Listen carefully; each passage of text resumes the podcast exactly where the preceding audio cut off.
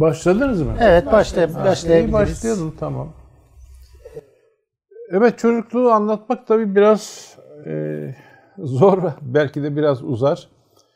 E, ben Siirtliyim. Yani ailem de Siirtli. İşte e, babam e, var böyle Siirt'in bir eşraf Arap kökenli aile. E, annem de Türkmen, e, Aksaraylı. Yani o zaman Niğde'ye bağlıydı. Yani böyle işte biraz Türkmenlik var, biraz Araplık var. Ee, Böyle bir ortamda doğdum, büyüdüm. Ama e, evde hep kitapla karşılaşmışımdır. E, babam e, işte Rüşdiye mezunu, okumuş, yazmış, entelektüel ama öyle çok derin bir bilgisi olan insan değil. Ama yani eve kitap girerdi, eve gazete girerdi. Eskiden biz Siirt'te gazeteleri üç günde bir okurduk. Çünkü uçak falan yok. Ee, bu arada söyleyeyim 47 doğumluyum. Yani 50'li yılları yaşadım. Hele Siirt gibi bir yerde. Ee, yani evlerde su yoktu o zaman. Su daha sonra baraj yapıldı, su tesisatı yapıldı falan. Bize hep şey sakalar e, su taşırdı. Ee, böyle büyük e, Siirt'in özel bir e, yapı malzemesi var. Cas derler, sönmüş kireç taşından yapılır. Belki görmüşsünüzdür, Mardin'de de var o tür evler. Daha çok Orta Doğu'da, mesela Yemen'de de o tür şeyler var ama onlardaki malzemeyi bilmiyorum hep. Öyle evlerdi. Tabii biraz gayri sıhhi ama gene de yaşanabilir evler. Daha sonra biz işte aile biraz zengindi tabii. Bizim bir un fabrikamız vardı. Bu fabrika e, Güneydoğu'daki askeri birliklere un sağlardı. Her sene bir ihale yapılır ama ihaleye başka da kimse girmediği için devamlı bizim kilerde kalırdı. Ve o fabrika e, devamlı çalışırdı. İşte yani tahsisatlı falan olduğu için de zaten bir kökten gelen bir eşraflık da var. E, biraz hali vakti yerinde bir aile idik. Tabii büyük bir aile. Sonra büyük bir ev yapıldı. Böyle 20 kişinin oturduğu falan böyle amcaların işte biz falan böyle o. Ama yani böyle konak gibi değil de sen Boğaz'da bir köç gibi bir ev falan. Betonelme yapılan ilk evlerden biri Siirt'te. Ya çocukluğum hep böyle e, rahat ortamlarda geçti. E, evde hep kitap gördüm, ansiklopedi gördüm. İşte dediğim gibi gazete üç gün gelirdi. Bir tane gazete bayi vardı. O da tek parti döneminde e, milletvekilliği yaptı galiba Emin Bey. E, ona giderdik işte üç günlük gazeteleri toplar getirirdik. Orada günü üç gün daha okurduk onları. Tabii uçak yok. Trenle geliyor. E, tren de işte Haydarpaşa Kurtalan. Ben çok gittim geldim o yolda tabii. E, en az 48 saat falan yani. Böyle trenden indiğimizde yüzümüz gözümüz simsiyahtı. Neden? Çünkü hep kömürle çalışan yani dizel falan yok. Hemen ondan sonra su ısıtılır. Hamama giderdik, banyo yapardık falan. Yani böyle bir çocukluk geçti ama benim o dönemlerde hep böyle bir okumaya, yazmaya merakım vardı. Ee, hem ilkokul yıllarımda hem ortaokul yıllarımda e, böyle çok meraklıydım. Ansiklopedi okurdum sürekli. Hatırlar mısınız? Ee, Cumhuriyet Gazetesi'nin çıkarmış olduğu 30'larda e, bir hayat ansiklopedisi var 10 ciltlik. Mesela onu adeta ezberlemiştim. Yani çok her maddesini. Hatta okula götürürdüm böyle e, çocukta Allah Allah bu nereden çıkıyor? Çünkü okul da bir şey. Yani il- ilkokula başladım ben. E, 30 kişilik sınıfta Türkçe bilen 3 kişi var. Biri benim mesela. Yani konuşamıyorlar. Arapça gelmiş adamın e, çocuk evde kendi ana dilini konuşuyor. Yani Tabii zar zor öğreniyorlar bilmem ne ama onların tabii kitapla tanışması falan çok zor yani. İşte öyle bir e, böyle bir üstünlük mü diyeceğim, başka bir şey mi diyeceğim, böyle bir imtiyazlı büyüdük yani bu, bu anlamda. E, işte o yıllarda çok meraklıydım. Hatta işte Emin Bey'in bir e, çıkardığı günlük gazete vardı. Siirt gazetesi diye. İşte yazları gidip orada çalışırdım. E, o zamanlar tabii e, elle dizilirdi belki bilirsiniz.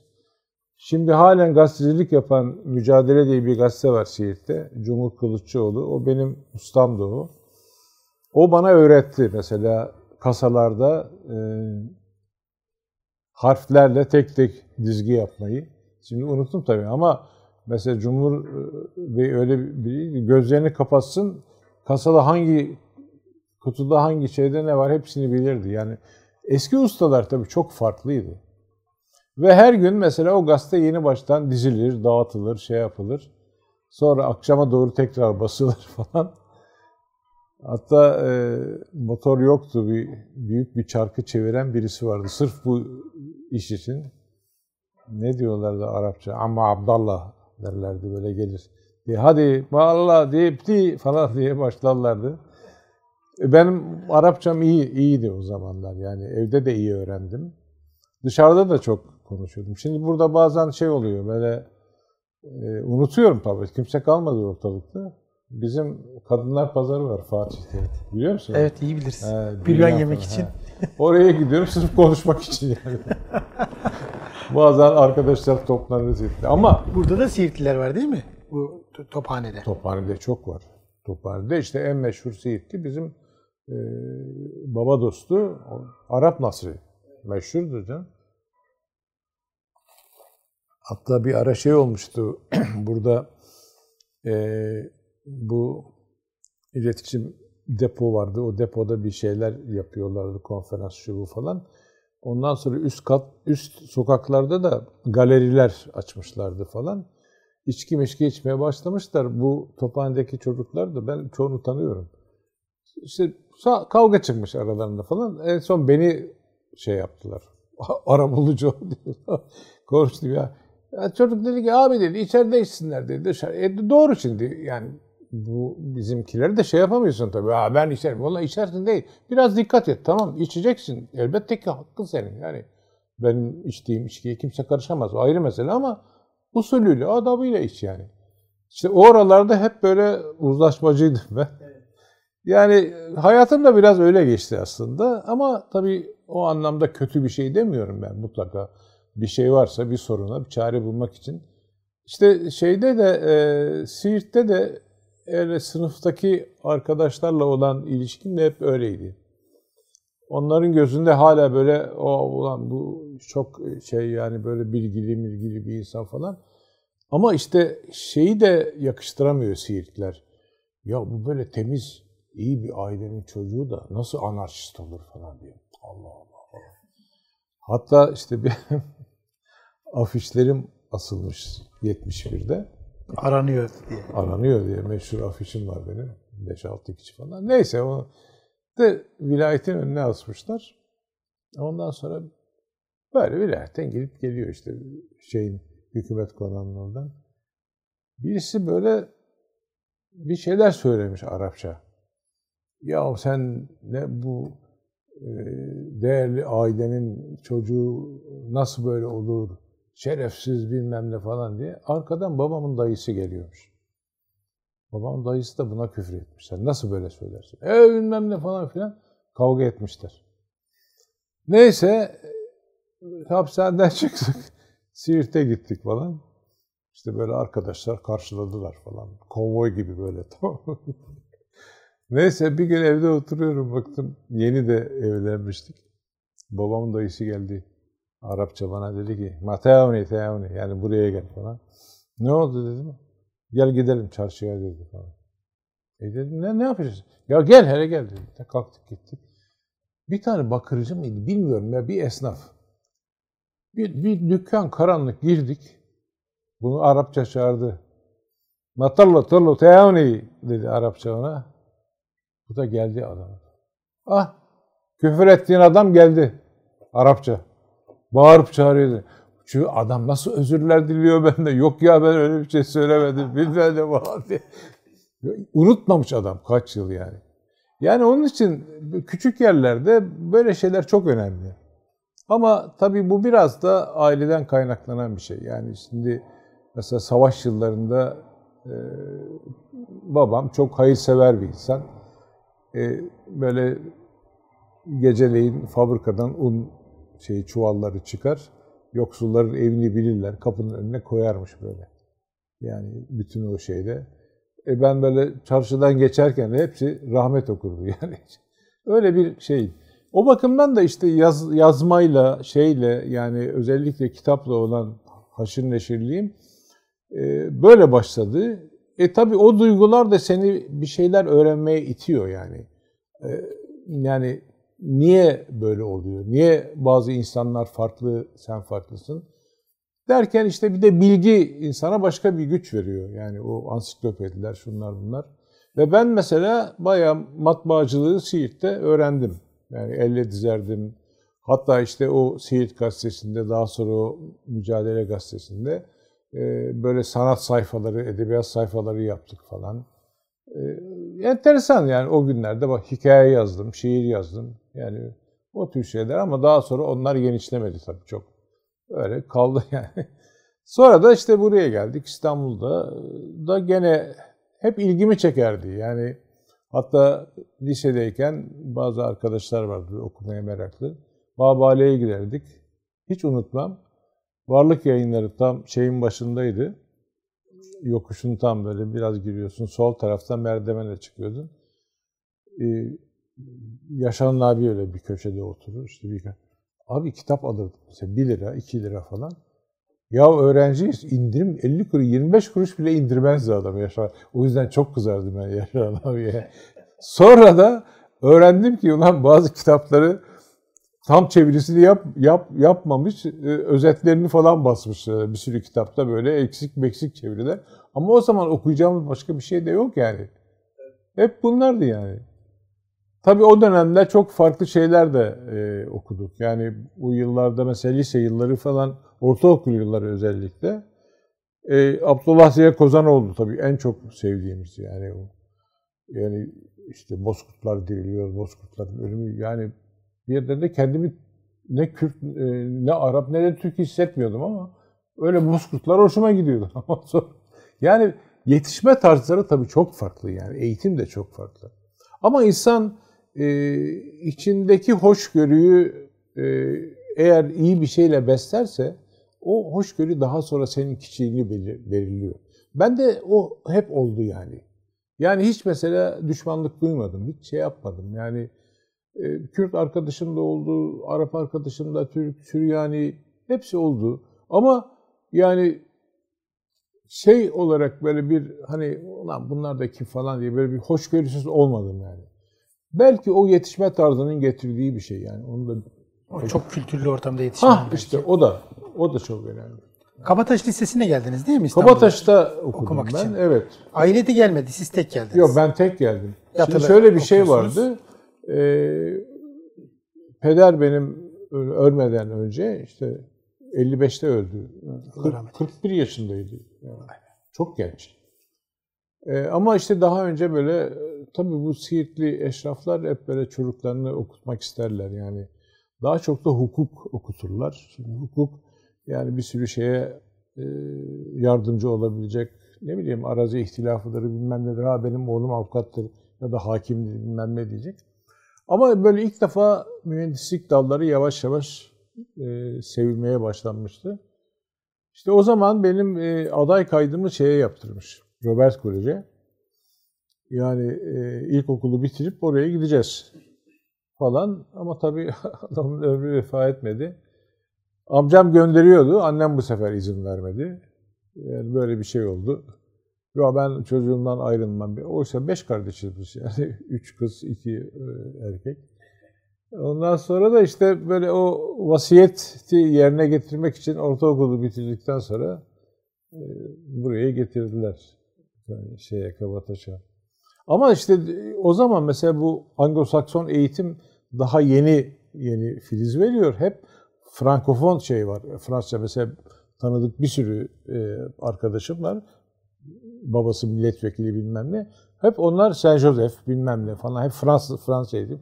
İlk defa babam böyle Amerikan Robert Kolej yani nereden duymuşsa işte o oraya geleceğiz, mezun olacağız. Sonra İngiltere'ye gideceğiz.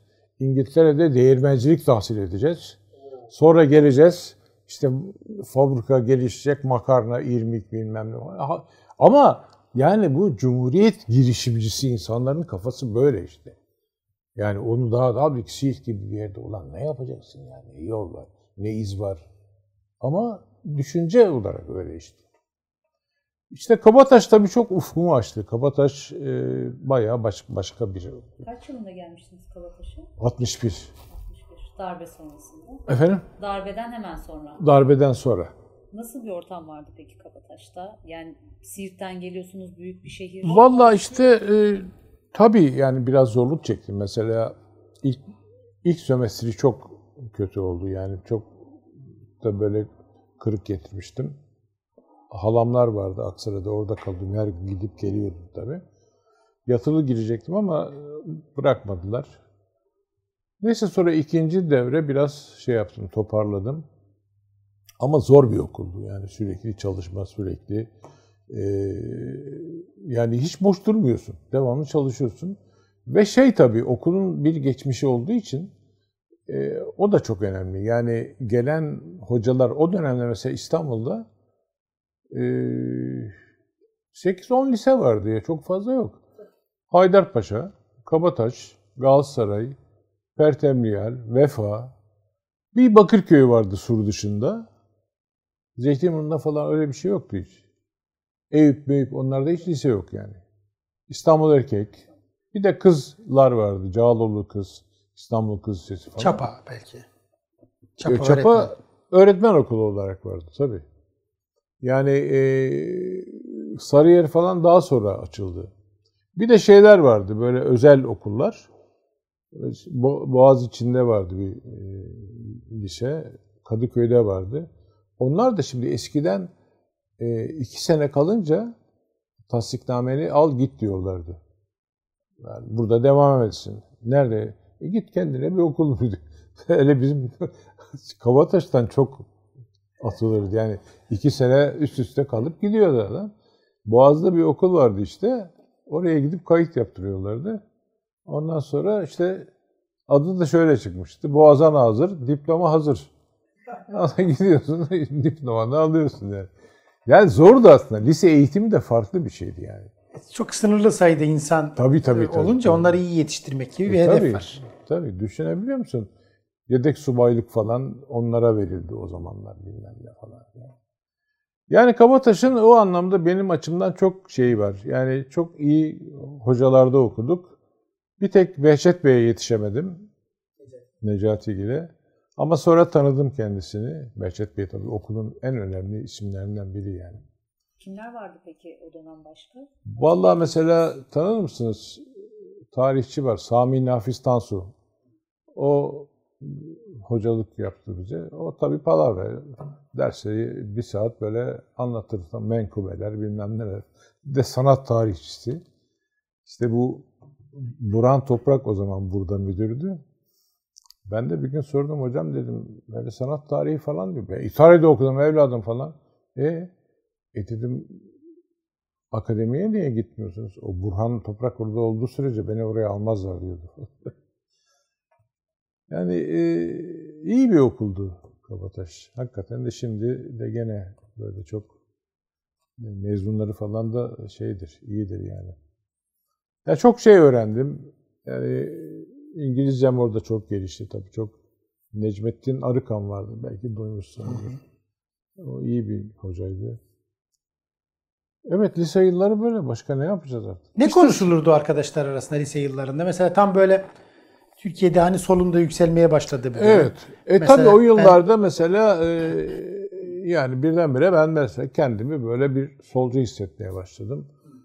E, işte Milliyet'te Çetin Altan okurduk. O zaman akşama daha geçmemişti. E Çetin Altan tabii çok okunuyordu.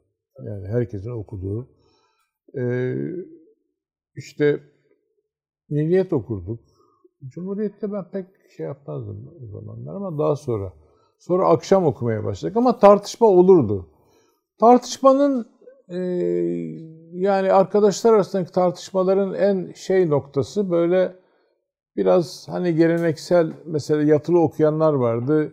E, o arkadaşlarla böyle muhafazakar e, yani o anlamda hani kendisi de savunduğu bir şey e, yani gelenekle biraz kendini savunan insanlardı ama e, yani çok farklı bir ortam oluşuyordu. Onlar da mesela e, Kabataş'ta okumanın verdiği bir, bir, bir şey de var. Yani ya burada sesimizi fazla çıkarmayalım falan böyle gidelim gibi.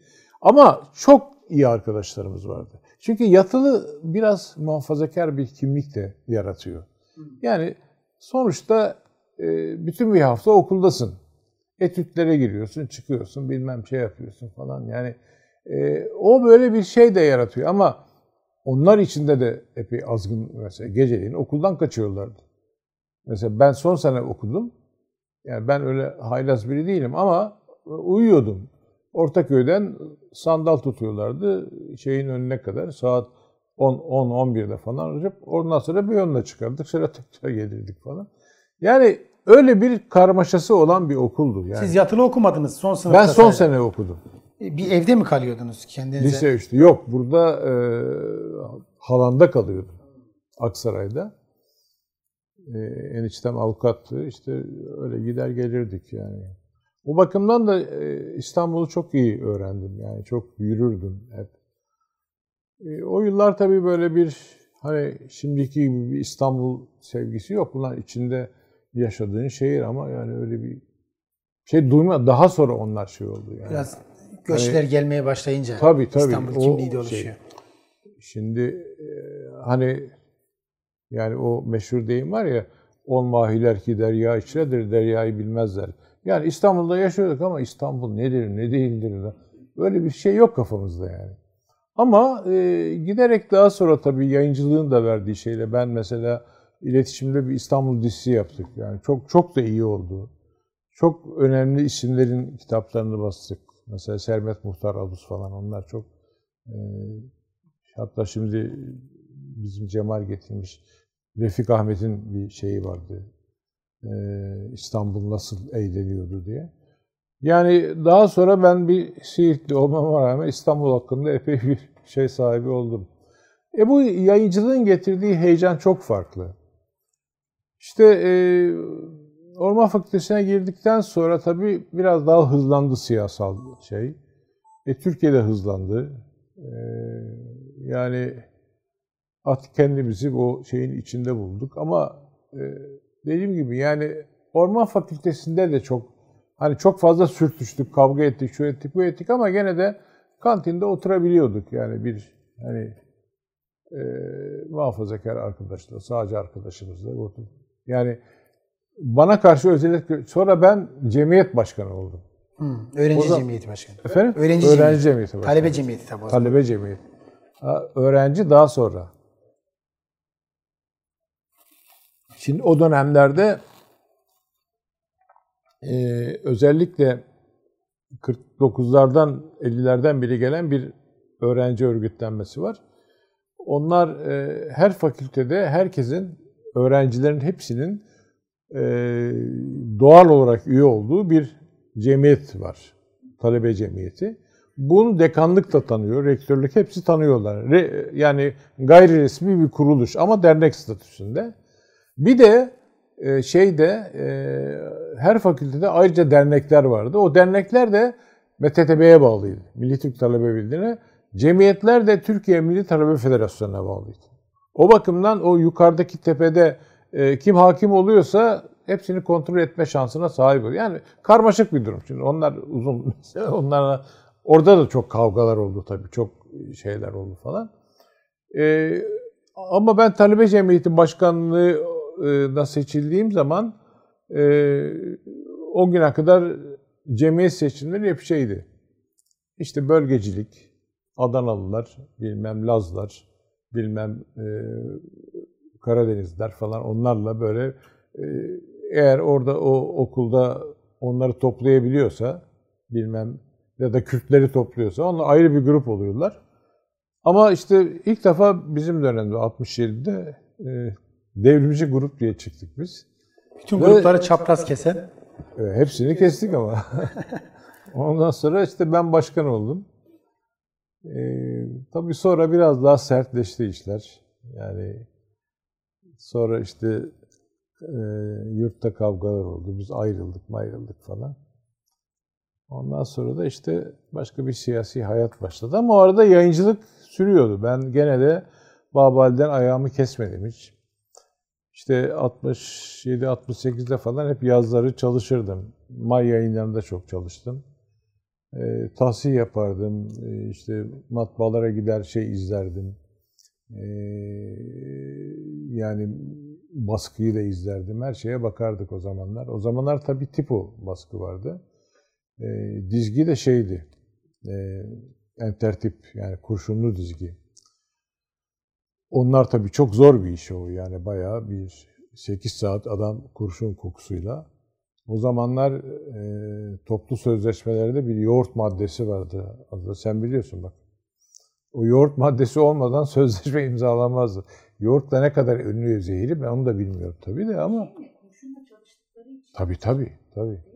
Tabii. İşte onun için yoğurt o zehre iyi geliyormuş. Nereden bilmiyorum ben de. Ne kadar geliyor zaten. Evet. Başka bir şey yok zaten. Ee, ama çok yetenekli e, şey mürettipler vardı. Yani çok mesela gözüne e, metne bakmadan böyle dizenler vardı. Böyle bir göz ucuyla falan yapardı. İngilizce, Fransızca çok yetenekli. Bu Larus dizildiği zaman da ben e, vardım. O zaman biliyordum.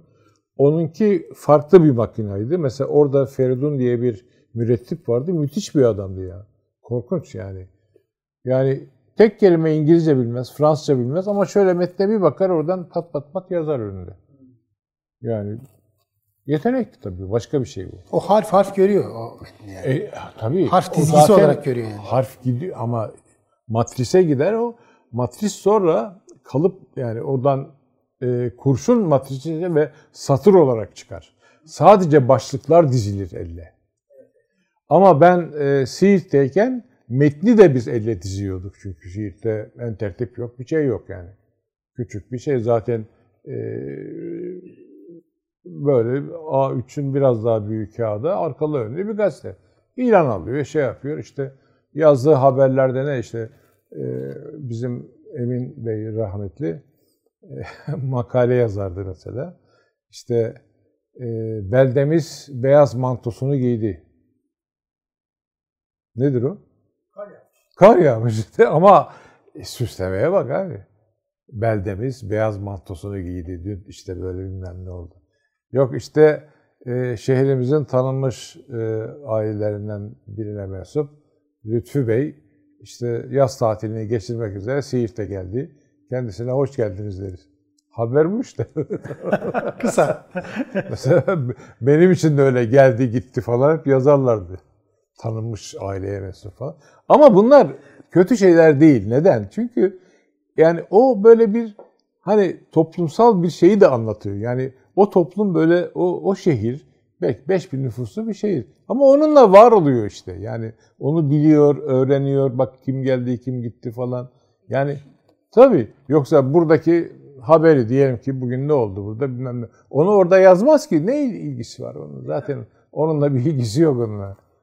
Siz e, üniversitede May yayınlarına gidip geldiğinizi Evet, söylediniz. E, sanıyorum yayıncılığı ilk İşte yayıncılık ilk ilk şeyim orada oldu. Ee, bir ansiklopedi vardı. Onda çalıştım ama o da e, olmadı. Yani e, yarım kaldı falan. E, hatta şey o zaman işte Mehmet Ali abi tabii çok hoş bir insandı Mehmet Ali Yalçın. Onun baş harfleri zaten May yayınları. Evet, Bay Yayınları. Onun da babası e, Halil Yalçınkaya e, TKP, Türkiye Komünist Partisi Merkez Komitesi'nde falan bayağı mühim bir adam. Ama adam e, Sirkeci'de şey vardı, şimdi de halen durur. Dolma kalem tamircileri vardı. Büyük postanenin yanında. Orada dolma kalem tamir edermiş adam. Halen de var yani orada şey. E, sonra giriyor, çıkıyor. Şeyde sürgünde falan ölüyor galiba. Mehmet Ali abi de öyle babasına işte saygısından dolayı gazetecilik yapmış bilmem ne ama çok fazla bir şeye karışmamış. Hep böyle onun arkadaşlarını çağırır, onlara işte iş verir. İşte hatta mesela her cuma gelirdi böyle eski tüfekler. Bizim alemde öyle derler. Eski tüfek derler. Bunlar bak bilmem ne falan. Birliği'nin bağlası. E işte aynı işte eski tüfek. Evet. E, o e-tüfekçi diye E-tüfekçi. yazı yazardı. İşte bizim Zihni Anadolu rahmetli. Allah rahmet eylesin. Çok hoş bir insan. İlhami Bekir. Şair. Aa, meşhurdur İlhami Bekir. Onun Taşlı Tarla diye çok güzel bir şiir şeyi vardır.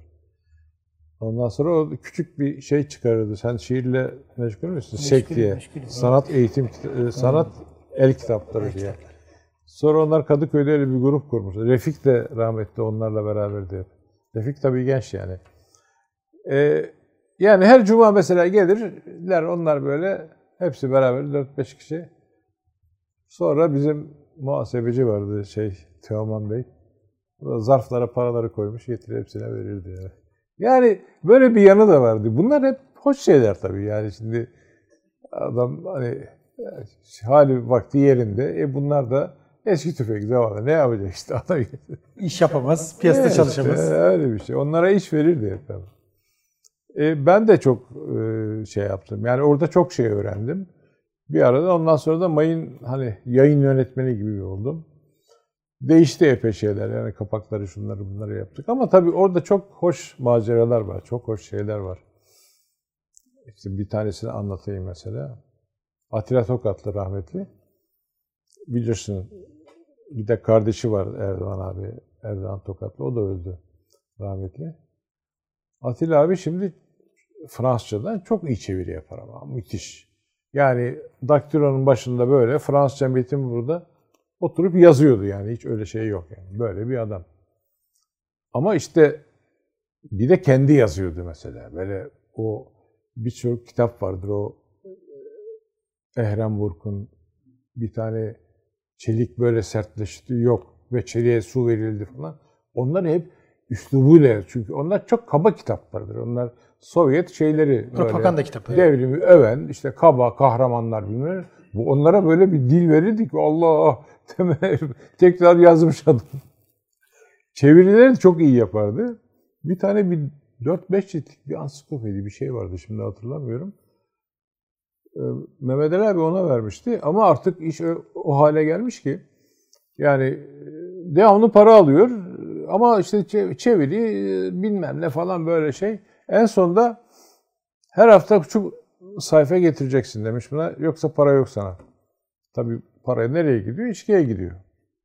Hatta bunlar bazen Çınar loka, yok Çamlık lokantası vardı şey divan yolunda. Sermet Çağan, Selahattin Hilav bunlar çok e, yani hani o dönemin adamları. Ona Atilla Tokatlı falan, bazen Can Yücel. O da otur. Bir de bakıyorum saat 3'te 4'te bir telefon Atilla. Oğlum e Oğlum biz burada kaldık kimsede para yok. Şu patrona söyle birkaç kuruş göndersin. Abi nasıl göndereyim ya? Nasıl? Ya kimsede para yok oğlum burada falan. Hakikaten de öyle. Neyse patrona söylüyordum öyle. Tamam bir 100 lira götür ver falan.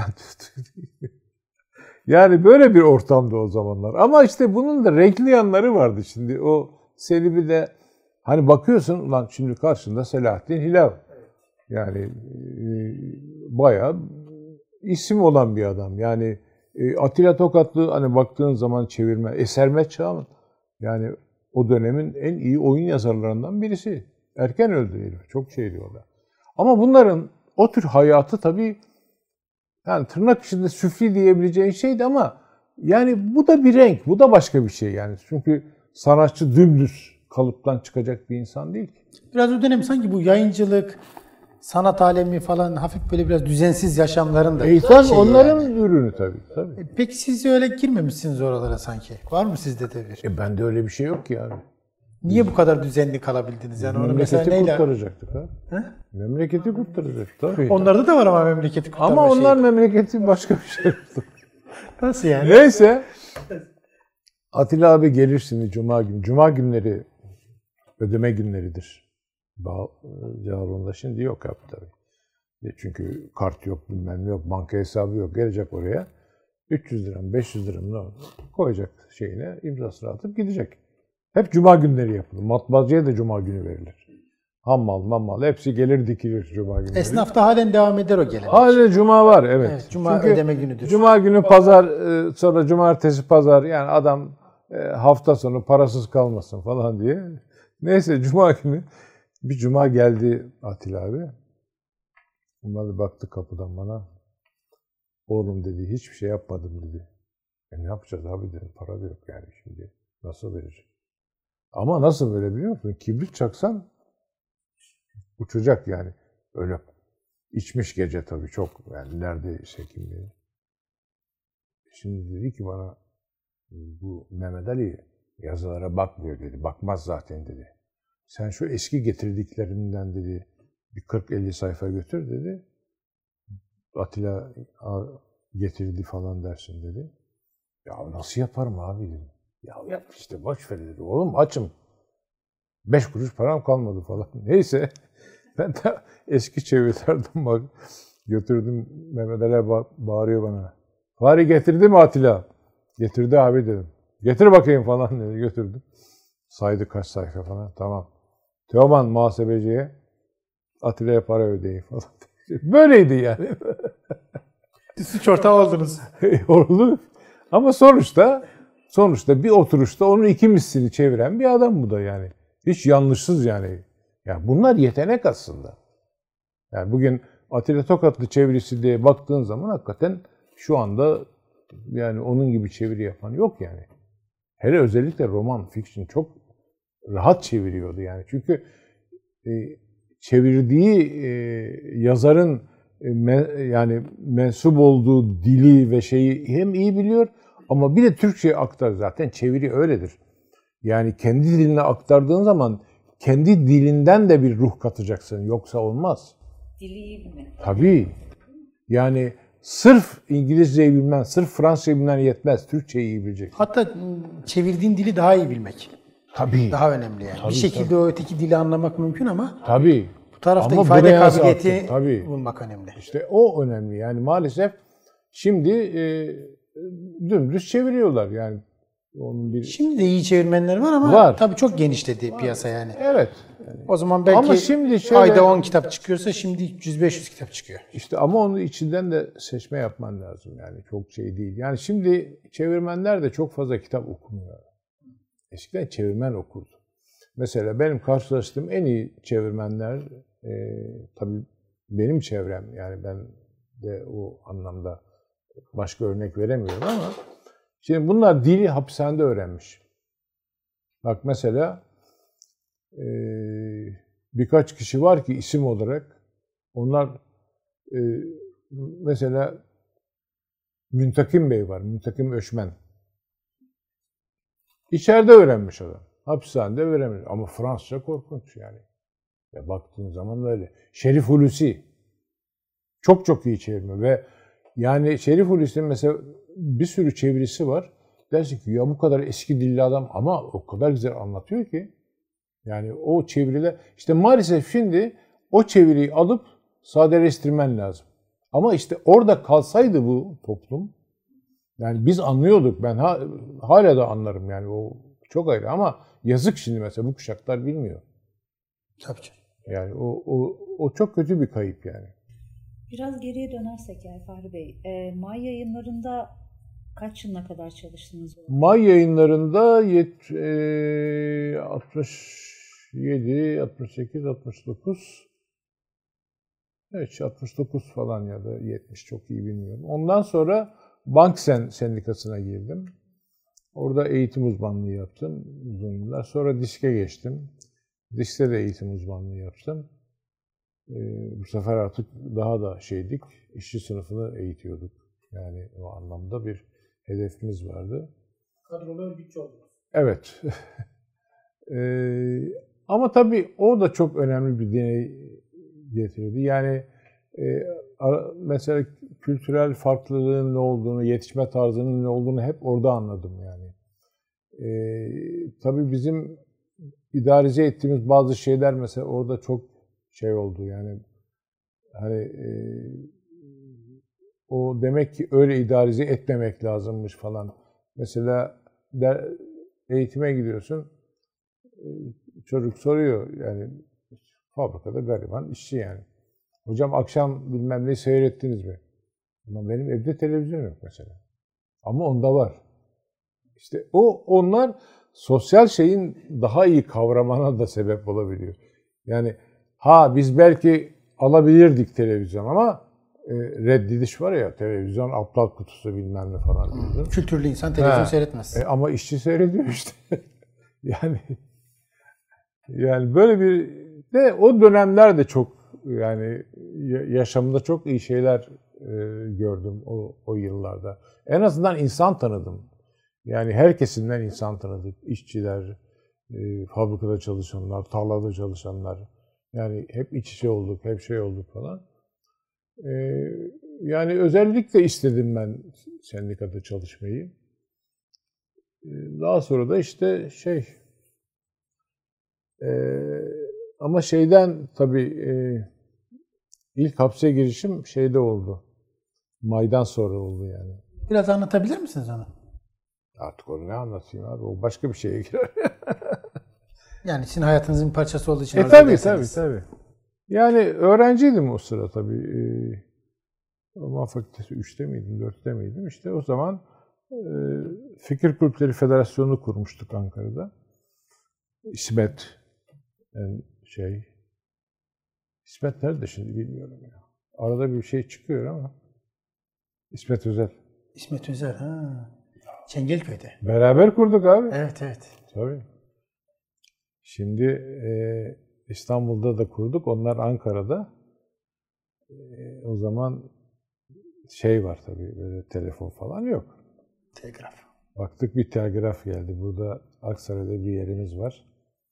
İsmet de o zaman Ankara'daki şeyin genel sekreteri mi? Öyle bir şey. Evet. evet. Neyse telgrafı açtık. Fakat yani şeyi de çözen güzel yazmış. Ve iyi bir el yazısıyla falan. O zaman biliyorsunuz Morse'la yazılıyordu. Ama böyle güzel bir el yazıyla dik başlar erkek haykırışlarla İsmet Özel. Tebrik ediyor bizi kurduk diye burada. Hmm, Şiirde de bir dizedir o. Şey, ya, tabii o meşhur. Yani sonra yıllar sonra bunu hatırlattım o da. Lan dedim İsmet o zaman dedim o şiirlerin en güzeli onlar dedi. Şimdi yazmıyor muyum yani falan dedi. Yok dedi. Yani işte o fikir kulüplerini kurduğumuz zaman Atol da o zaman tabii. Onlar zaten sonra beraber Mektuplaşmaları falan. Yani dergi çıkardılar. dergi çıkardı evet. Halkın sesleri miydi? İşte Murat Belge, Atol Behramoğlu, İsmet Özel. Onlar epey bir çıktı o dergi galiba evet. Halkın dostları. Halkın dostları.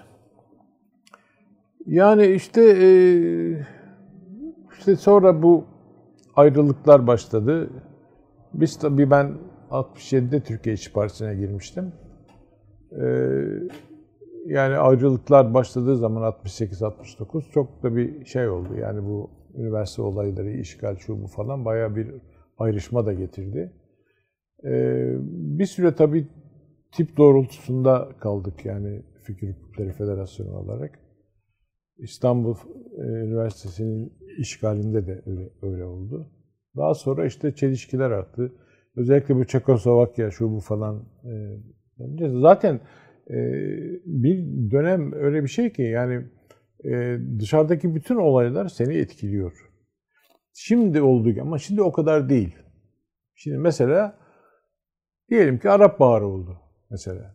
Başka yere gitti o ayrı mesele ama yansımasını çok fazla göremiyorsun. Ama o zamanlar öyle değildi. Bak şimdi iletişim araçları çok yaygın, çok şey, hemen ulaşma şansın var. O zaman öyle bir şey de yok yani. Radyo var, televizyon bile yok. Gazetede haber çıkıyor ama etkileşim, yani toplum hep ayakta. O önemli işte. Yani muhalif olmak da önemli.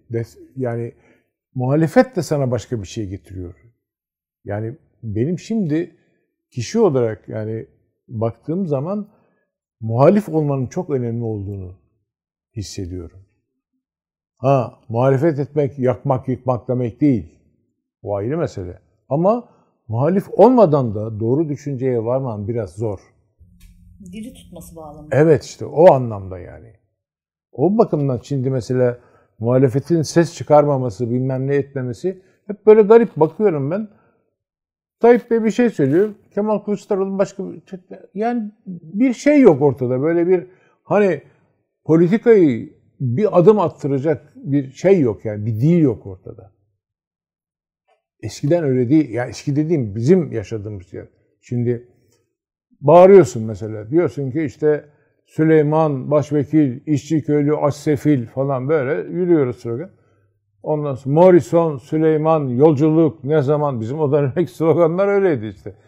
Ondan sonra e, ertesi gün Süleyman Bey demeç veriyor. Yürüsünler ya. Yollar yürümekle açılmaz. Ne olacak diyor. Yani yürüsünler. E o başka bir şey yaratıyor sende şimdi. Yani ama tabii dönem değişti. Neyse bunlar şimdi ayrı şeyler. Tartışmayalım. O ayrı. Yok yok gayet iyi gidiyor. Ha yani o anlamda diyorum. Yani o şimdi mesela karşı yürüyüş. Ben bu şeyde de bir e, 63'te bir çatışma oldu.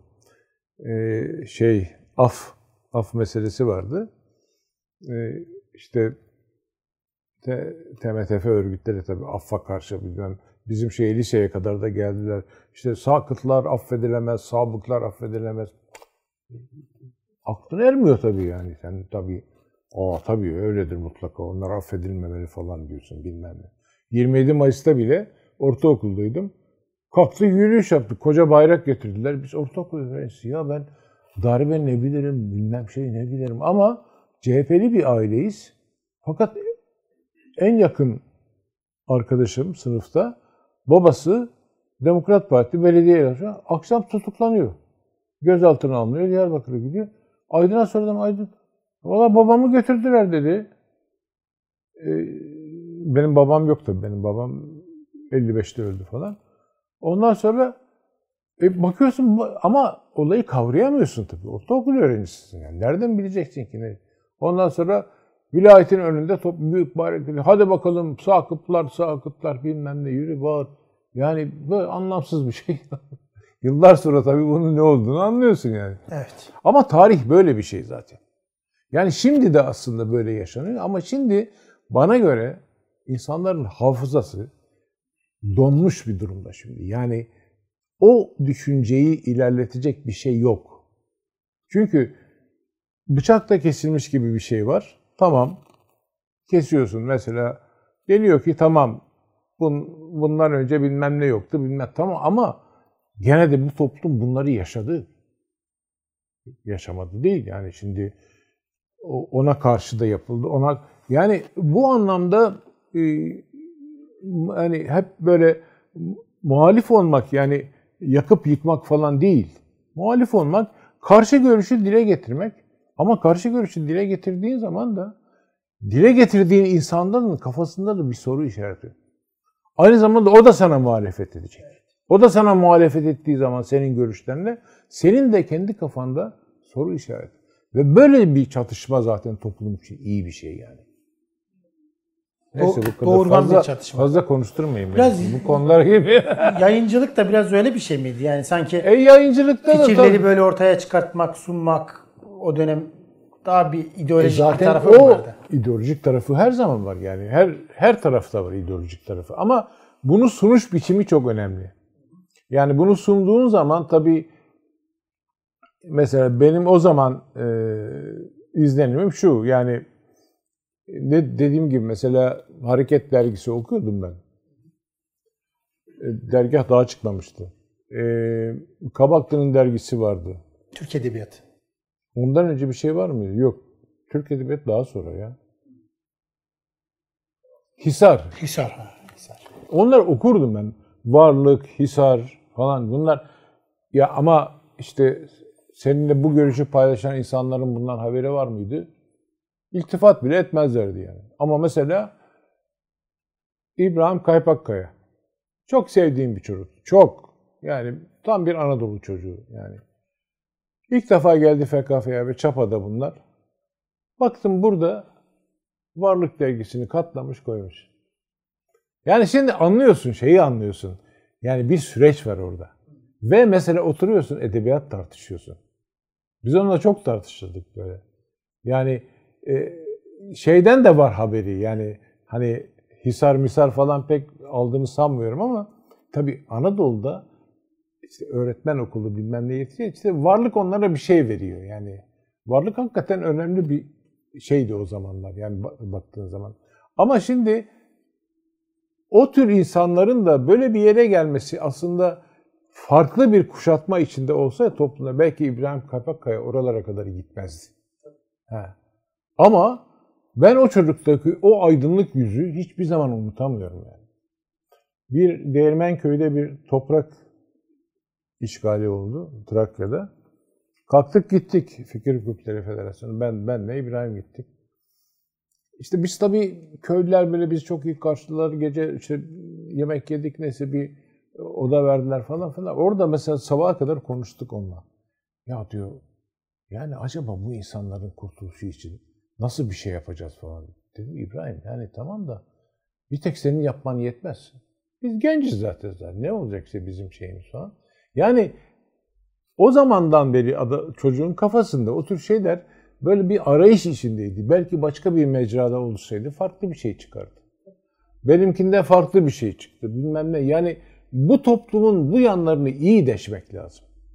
Onun için yaşayanlar çok iyi yorum yapamaz. Ben şimdi bu, bu konularda çok iyi yorum yapamam. Bazen de kendime yorarım. Yani subjektif bilmem tamam. Yani nesnel olarak ben kendimle şey yapıyorum.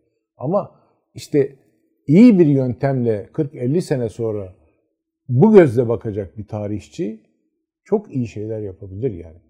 Zaten tarih öyle yazılacak. Tabii. Başka türlü olmaz yani.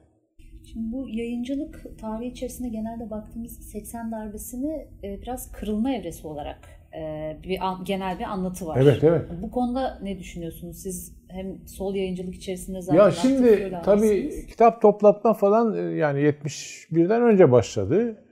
Ama kitap toplatma e, tabii en önemli şey vardı 141, 142 yani o, o, o, o maddelere her zaman takılmak mümkündü. Onun e, dışında ama ona rağmen de e, çok kitap yayınlanırdı yani şey olarak. E, muhafazakar kesimin, İslamcı kesiminde karşılaştığı 159. madde. 163. Evet, 163. Yani bu maddeler tabii e, yayıncıda her zaman böyle bir tereddüt yaratır, bir şey yaratır. Acaba e, ben bilirim mesela birçok metni avukata okuturduk. Ama avukata okutmana rağmen de gene kitap toplatılır bir şey olur yani. Ama şimdi kitap gider. O zarar orada. Ama hapishane falan çok fazla şimdiki gibi sık değil yani. Yani e, verirlerdi 40-50 seneyi bilmem ne topladığın zaman ama yani böyle pat diye adamı işte bir iki tane o Şadi Alkılıç falan biraz yattı biraz şey yaptı. O da yazdığı şey palavra yani hiç yani şeyi yok yani hani baktığın zaman ondan niye ceza verdiler, niye şey yaptılar? Bir tane makale yani. Ters bir hakime gelmiştir. Ha? Ters bir hakime Herhalde yani.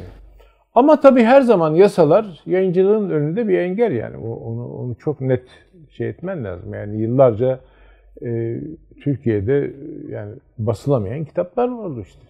Ne bileyim Said Nursi'nin kitaplarından tut bilmem şeye kadar hepsi öyle bir şeye uğradı. E, şimdi tabii önümüzün açılması lazım bu anlamda. Yani şimdi yayıncılığın da o şeyi var. Ee, okur sayısı e, bayağı arttı. Eski, ama işte şimdi eskiden hep belli alanda belli yayınlar vardı. O yayınların dışına çıkamazdın. Şimdi toplum çok gelişti. Çok farklı kesimler var. Mesela eskiden bir ne bileyim e, bilmem çiçek bilmem ne kitabını satamazdın. Bilmem ne bileyim hayvan bakımı kitabı. Şimdi bunları vızır vızır satıyorsun. Diyet kitapları, bilmem ne kitapları böyle şey. O anlamda yayıncılık yani eskiden belli düşüncelerin tekelinde olduğu için hep o alanda giderdi. Şimdi öyle değil artık. Çok daha gelişmiş ama demin de başta da e, sohbette söyledim. Yani e, çok iyi örgütlenmiş bir editoryal ortam yok Türkiye'de. Onun için iyi insanların yetişmesi lazım. Onun için e, gerçekten yayıncılığı bilen, o tecrübeyi edinmiş, kendi dilini iyi bilen, geçmişini, tarihi falan iyi bilen insanların yetişmesi lazım. Yani e, bilmiyorum Yayıncılar Birliği'nde ben 3 dönem e, ikinci başkanlık yaptım. Hep bunları söylüyordum. Bir iki şey yaptık ama yani e, böyle bir yetiştirmeye yönelik iş yapmak lazım. Ama bunu herkesi kucaklayacak biçimde yapmak lazım. Yani e, yayıncılık e, kısaca çok kötü bir yerde değil. Ama çok iyi bir yerde de değil. Yani e, aşmak lazım bunları ve dediğim gibi yani birlikte aşmak lazım. E, yani ben mesela İslamcı arkadaşlarla çok iyi şey diyalogum var. Çok iyi. Onlar da beni abi diyebilir şey. Yani gerek işte Münir bizim, bizim Emrah mesela. Emrah çok sağduyulu bir çocuk yani çok şey. Ee, iyi ki o şimdi orada başkan yani. Ama diğer arkadaşlar da iyi. Ama işte bu e, seni de yayıncı olarak belli bir yere koymaları lazım yani. Sen de yani senin muhalif olduğunu bir defa bilmen lazım. Bilmeleri. Ben de onun ne olduğunu bilmem lazım. Yani böyle bir ortak yola girersek o zaman düşünceye de saygılı olmamız lazım. Yani düşünceyi de beraberinde götüreceğiz. Çünkü ben de senin düşünceni öğreneceğim. Sen de benim düşüncemi. Ve o düşünce üzerinden gideceğiz. Ha onun toplumda ortak yanı nedir ne değildir o bizim işimiz değil. Bizim işimiz yayın. Yayını yapacaksın. Bu e, yayıncılıkta bölgesel birleşmeler var. Siz de sürekli bahsediyorsunuz zaten. Babali aslında bunun biraz daha merkezi ama e, 80'lerin ilk başlarında da bu Beyaz Saray var. Şimdiki bahsettiğiniz Ha. o müştereklik, işte fikir Evet, alışverişi evet. vesaire. O dönemde Babali'nin dışında gider miydiniz mesela? E giderdim tabii. Be- Beyaz Saray'a çok giderdim ben. Derdim. E, Sahaflar Çarşısı ayrı bir Onlar tabii. e, şeyde işte rahmetli oldu ya. Hı hı hı. Beyaz Saray'da şey bizim ya. Ay. Enderun, Enderun. İbrahim abi miydi? Yok. Aa bak sende de hafıza yok, bende. Cumartesi günleriydi onlar. Onlar cumartesi günleriydi. Yani ben öyle evet, öğrenciyim, çok şey yapmam ama e, birçok insanı orada tanıdım. Çok da fazla şeyim yoktu ama sahaflar e, da tabii yani ortaokuldan beri çok sık gittiğim yerdi. Hatta bazı kitaplarımı e, okuduktan sonra orada satardım. Bir Yavuz vardı bir tane. insafsız. Ondan aldığım kitapları, 3-4 lira aldığım kitapları 25 kuruş bile vermezdi geri verirken. Neyse yine kitap alırdık. Birçok insanı orada tanıdım. Arslan Bey'i orada tanıdım. Ee, şey ee, Tur, Turan vardır. Turan Turan Türkmenoğlu dem girişte. Arslan Bey dükkanını o aldı şimdi. O da iyi bir sahaftır. Ama tabii en önemli e, sahaflardan yani tek isimden biri İbrahim abi, İbrahim Manav. Çok hasta şimdi ama e, yani sahaf dediğin zaman o başka kimse gelmez. Bir de e, tabii o dönemde tanıdığım benim Muhittin Eren, hep o yıllardan. O da şimdi zaten dağıldı artık. Yani sahaflarda çok kimse kalmadı. E, altı numara vardı. Hep bilirler. Orada da Hacı Muzaffer vardı. Bilir misiniz? Hacı Muzaffer çok önemli. Hacı Muzaffer cerrahi ve tarikatın önde gelen isimlerinden. Tabi cerrahi olunca biraz Amerika ile bağlantılar çok. Yani o sık sık gidip gidip gelirdi. Bizim bir numarada da derbeder var İbrahim. Bilir misiniz? Der yayınları. İbrahim Derbeder. Şimdi bunların arasındaki muhabbeti ben bilmem. Bu anlattığım olay 30-40 sene önce belki yani. Şimdi Hacı Muzaffer her şeye gidişinde e, Amerika'ya gidişinde ben dükkana da giderdim. Çok güzel sohbetleri vardı. Çok güzel yani. Müthiş bir herifti yani. Herif diyorum neyse. Yani kusura bakmasın. E, şey e, bir gün dükkanda e, baktım ben İbrahim'in dükkanındaydım. Hacı Muzaffer geldi açtı kapıyı. Oğlum İbrahim emanetin dükkanda gel al. Nedir lan dedim İbrahim'e. Dur abi. Bir şişe viski abi. O zaman viski yok tabii. Oradan Ya bu viski nereden bulacaksın Türkiye'de? Bizi kaçak. O her gidişte İbrahim'e bir şişe viski getiriyormuş. Ama çok güzel. İbrahim oğlum emanetin hazır. Ya böyle bir ortam vardı işte. Bu, bunlar çok önemli şeyler ya.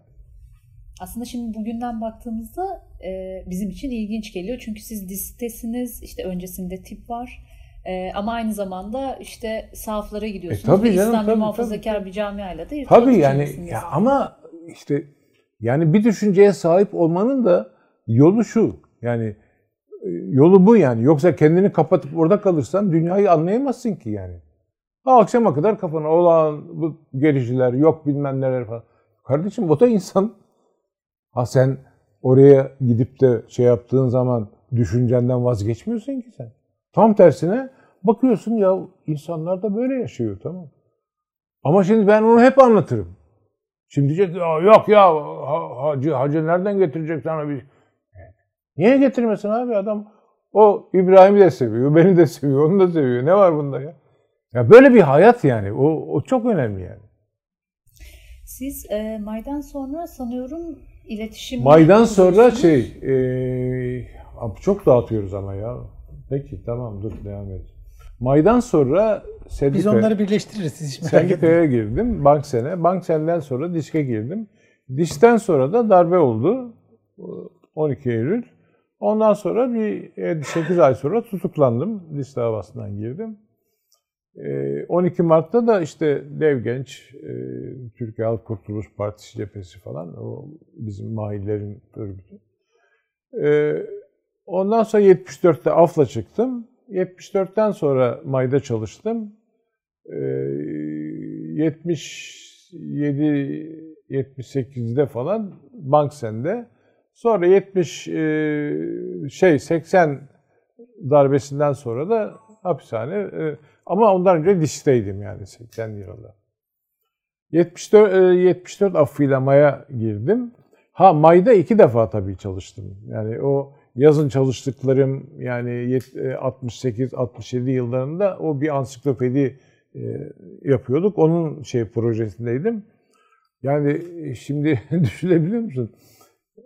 Mehmet Ali abi böyle bonkör bir adam ya. Gel, geliyorlar mesela işte birkaç kişi. Ya şöyle ansiklopedi yapalım bilmem ne falan. E tamam avansları veriyor bunlara. Ortada mal yok bir şey yok tamam Bana geldiler sonra ben de neyse o zaman oturdum böyle bitkiler dünyası diye bir şey yazdım. Neyse verdim. Sonra bu aradan yıllar geçti. Bu ansiklopedinin yazıları gelmiş orada dolapta duruyor falan. Asım Bey rahmetli. Asım Bezirci. Ya Mehmet Ali söyle, söyledi o zaman e, emekli olmuştu. Ya şunları bir bak da bunlar toparlayalım. O kadar para gömdük. Belki bir kitap yaparız bilmem ne diye. Asım abi geldi bir gün. Ya dedi baktım hepsine dedi. Vallahi dedi senin yazdığın hepsinden güzel dedi. Bir sürü adam yazmış orada. Hiç anlamı yok dedi. E dedim tamam ne Ben de oradan buradan işte böyle 100 sayfalık bir şey yazmıştım. Bitkiler dünyası diye.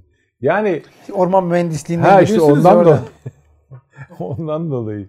Ee, yani işte o yıllarda e, ama sırf o proje için oradaydım. Yani e, çok fazla şey. Ama 74'ten sonra kadrolu girdim oraya. İşte o da e, kaç 78'e kadar sürdü. 78'de disk, banksen, sonra hapishane yine. Ondan sonra işte iki sene sonra tekrar çıktık. Bu sefer beraat ettik ama. Hı, beraat ederek çıktınız. Beraat ettik tabii. canım. Boş yere yatırdılar bizi. Pardon deyip. E işte budur. Neyse o işte o iş başka bir fasıl. O zaman çıkar çıkmaz yine yayıncılığa devam E ediyorsunuz. çıkar çıkmazsa tabii gene yayıncılığa devam ettim. Şöyle devam ettim. E, o zaman bizim Yücel Yaman vardır belki bilirsiniz. Ben tanıdım kendisini. Hı. Bağlam yayınları. Karagöz yayınları kurduk Karagöz beraber. yayınları. Ansiklopedi O çıkarız. haritacılık yapıyordu değil mi? E, haritacılık sonra. Sonra yaptı. E, Karagöz'de de bir, bir sene kadar çalıştık.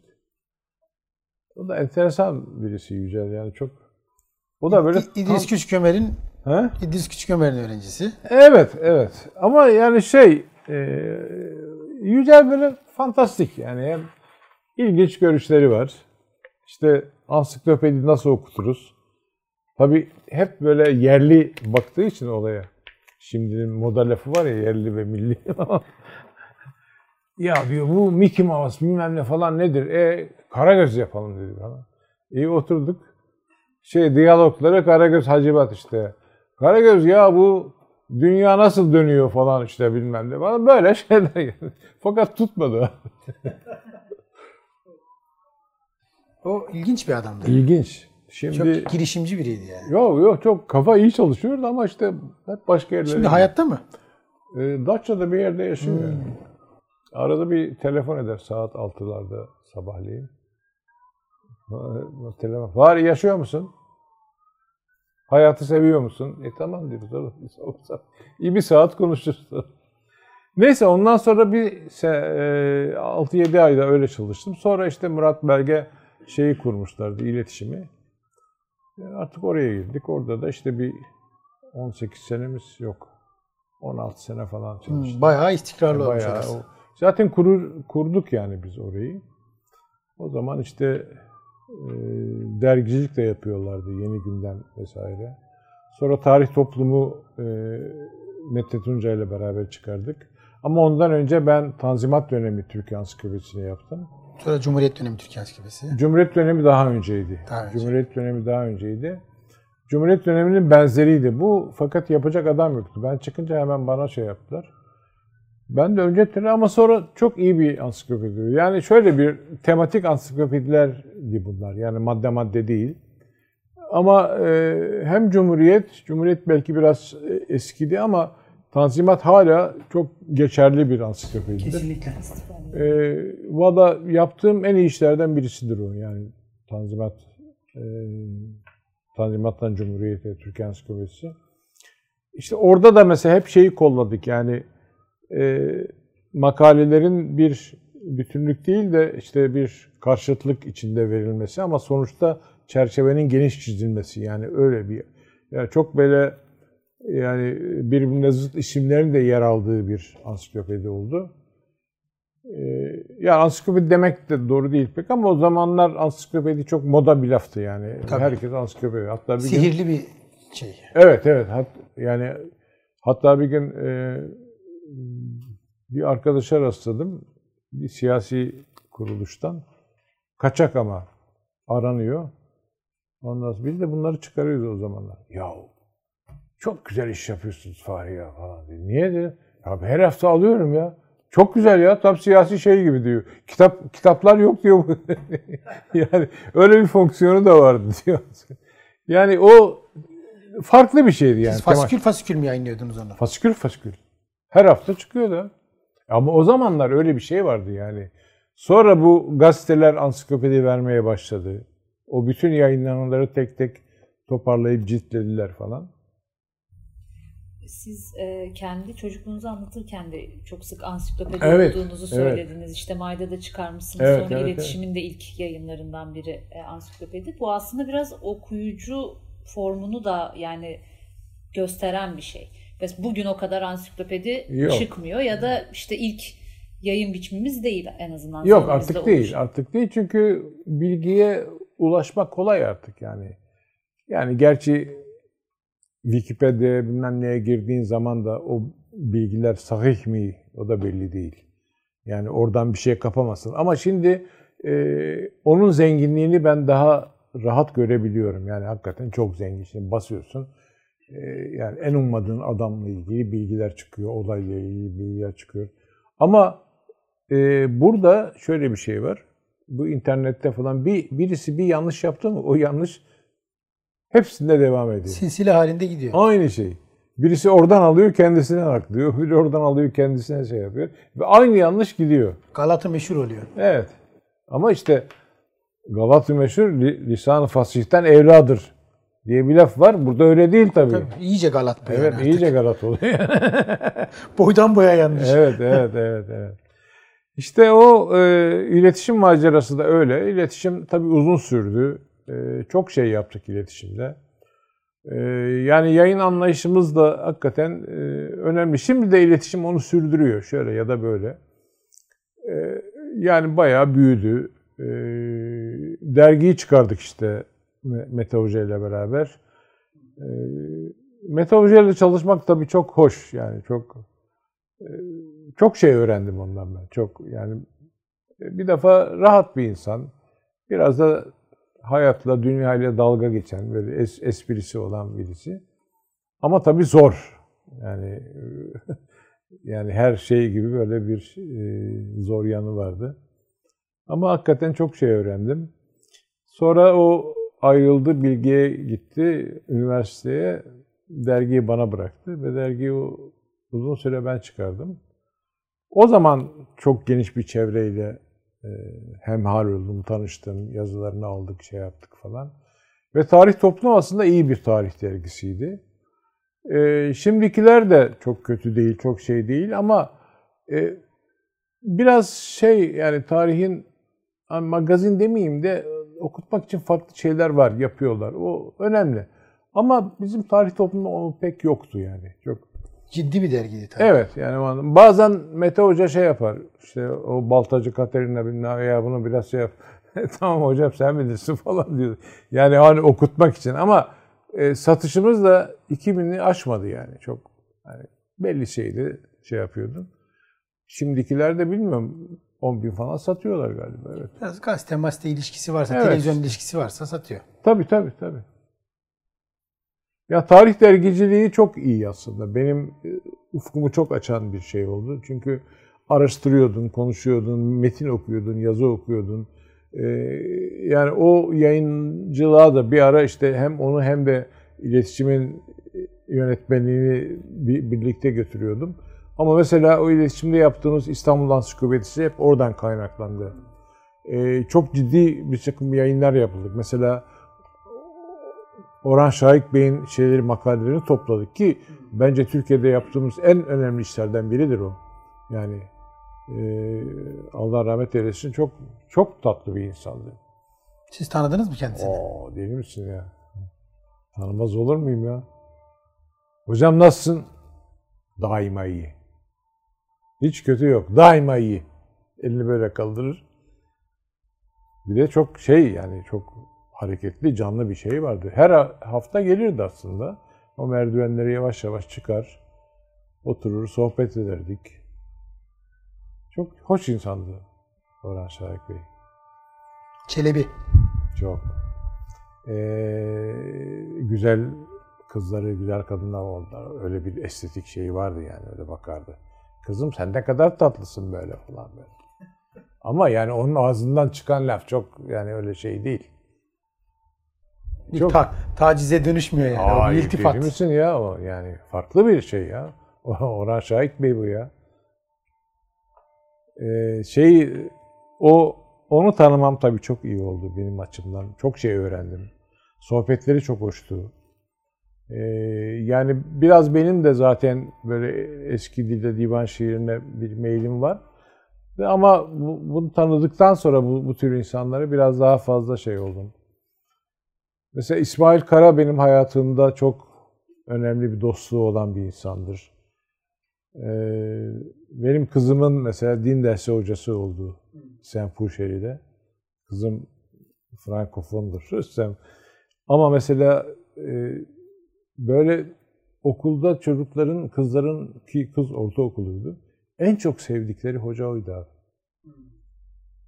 Yani mesela bir tek gün olsun İsmail gelip de bana ya Fahri abi bu senin kızın da hiç şey yok, itikadı yok, bir şey yok falan demedi öyle bir şey. Ve çok severdi. Ve bizim kız mesela bayramlarda, kandillerde hep arar onu. Yani işte bunlar insana başka türlü bir şey veriyor. Yani insan olmak, düşünceye saygı vesaire çok çok değişik, çok. Yani ben bunları son hani son 20-30 senede yaşadığım için çok daha değişik bir şeye büründü yani benim hani kişiliğim vesaire falan.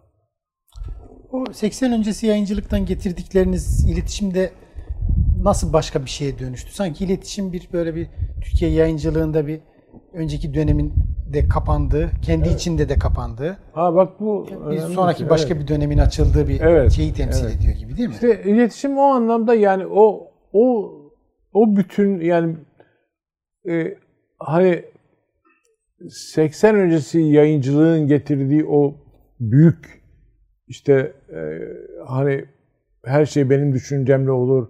Ben söylersem bu doğrudur. Benim söylediğim doğrudur şey. Yani hep ben haklıyım. Hep ben alın bunu okuyun, haklı olun falan diye. O onlar silindi işte. Çünkü hayata başka türlü bakmaya başladık yani. Yani ben de başka türlü baktım. Ee, yani etrafımdaki insanlar da öyle. Murat bizim yani hep eski arkadaşım ne, ne dediğini biliyor. Yani iletişim öyle bir şey getirdi. Mesela e, Şerif Bey'in Said Nursi kitabı geldi. Şerif Hoca çevirdi kitabı. Çevir, kitap çeviri çok kötü tabii yani. Çok yani iyi değildi. İsmail'e verdim ben çeviriyi. Abi şimdi otur, oturmuş Said Nursi'den alıntıları İngilizce'de çevirmiş. Yani sağ olsun İsmail mesela aldı onları orijinallerinden koydu. Eski baskılardan falan. Yani çeviriyi hakikaten adam oldu yani o, o anlamda. Tabi Şerif Bey yazdığı zaman bunu yani İngilizce okuyan birisi için yazmış yani şey değil. Sonra o da beğendi tabii çok. Ama tabii yayıncılıkta bu tür şeyler çok çok önemli. Çok çok önemli yani. Ee, bilmeden, şey etmeden mesela ben oturup o kitabı diyelim ki o kitabı ben oturup edeyim yapamam, yapmam. Neden? E çünkü bilmiyorum abi. Yani bugün Said Nursi'nin külliyatını bana sorsan nerede ne var bilmiyorum. Ama bu işle uğraşan bir sürü insan var. Onların bilgisine saygı duyup o anlamda yayıncılığa onu da katacaksın yani. İşte o budur yani. Yoksa e, yani hani yaparsın kendi kendine yaparsın. Kimse alıp senin şeyini kıymeti harbiyen olmaz yani. Mesela şeyde e, bilgide Gürrü'nün kitabını bastık. Sinan Çağı diye. Üç sene sürdü abi. Üç sene. O çeviri, o tekrar düzeltme, tekrar Gürrü kendisi okudu yeni baştan. Çünkü İngilizceden çevrildi.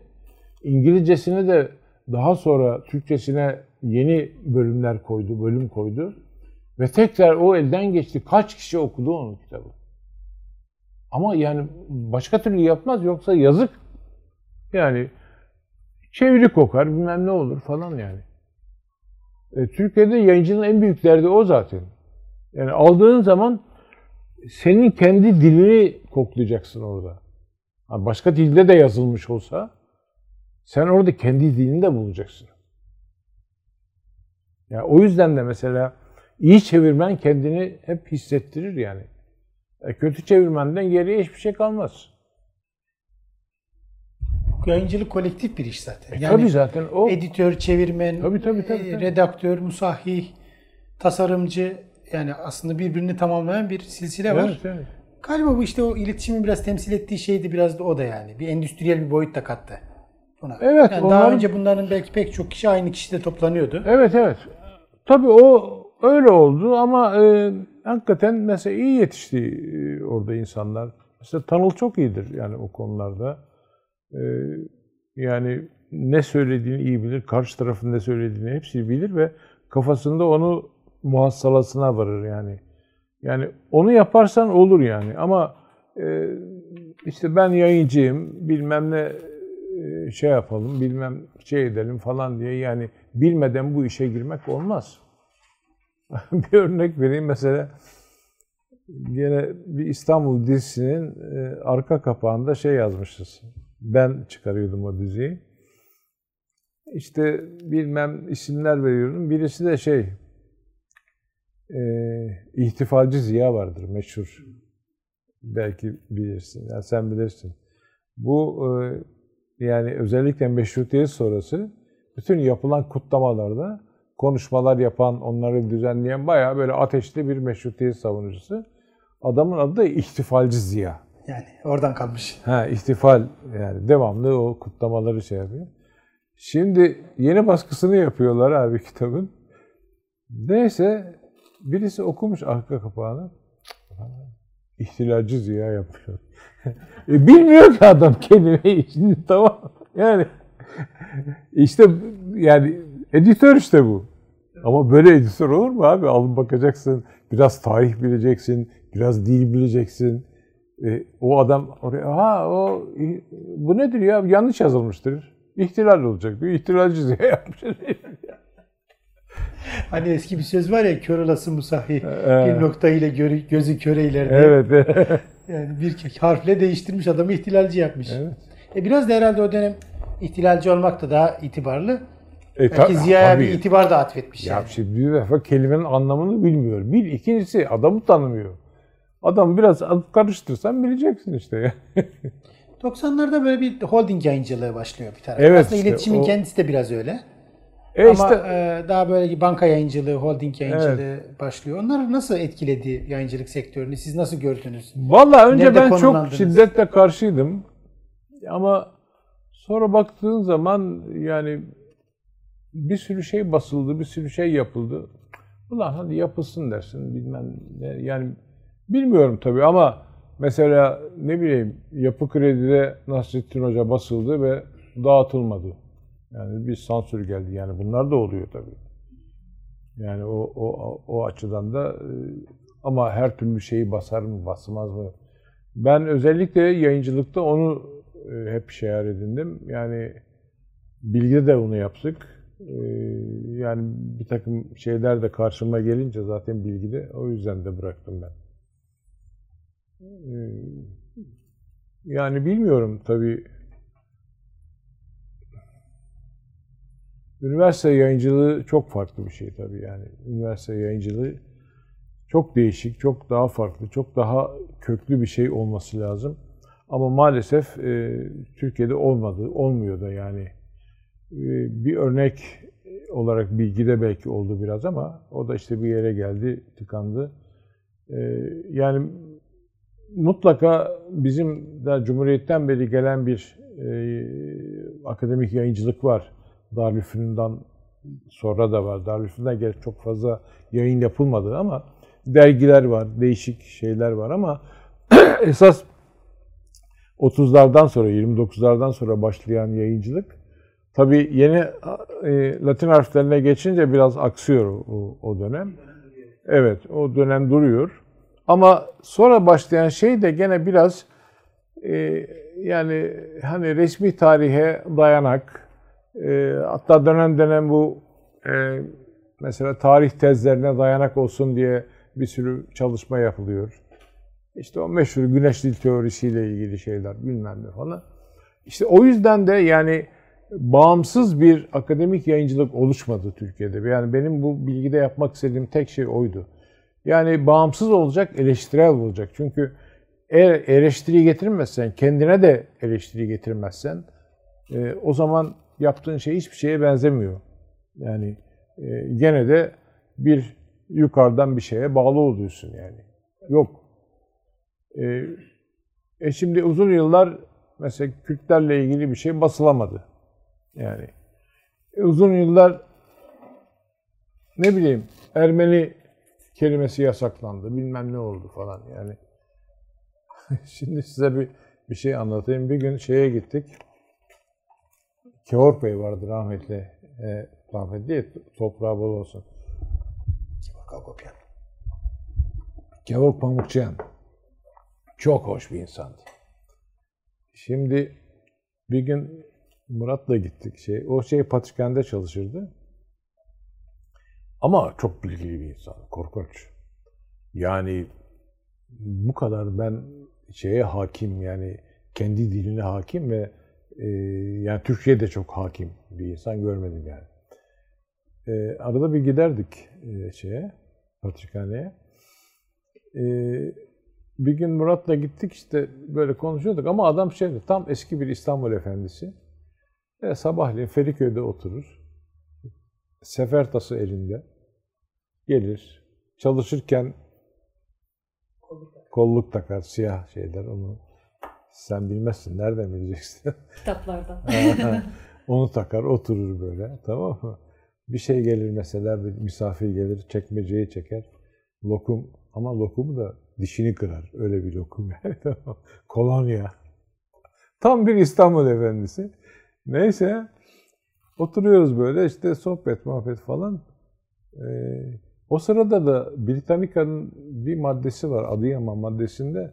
Oralarda orada kurulmuş bir Ermeni krallığı çok yani bir 800'lerle falan galiba öyle bir şey.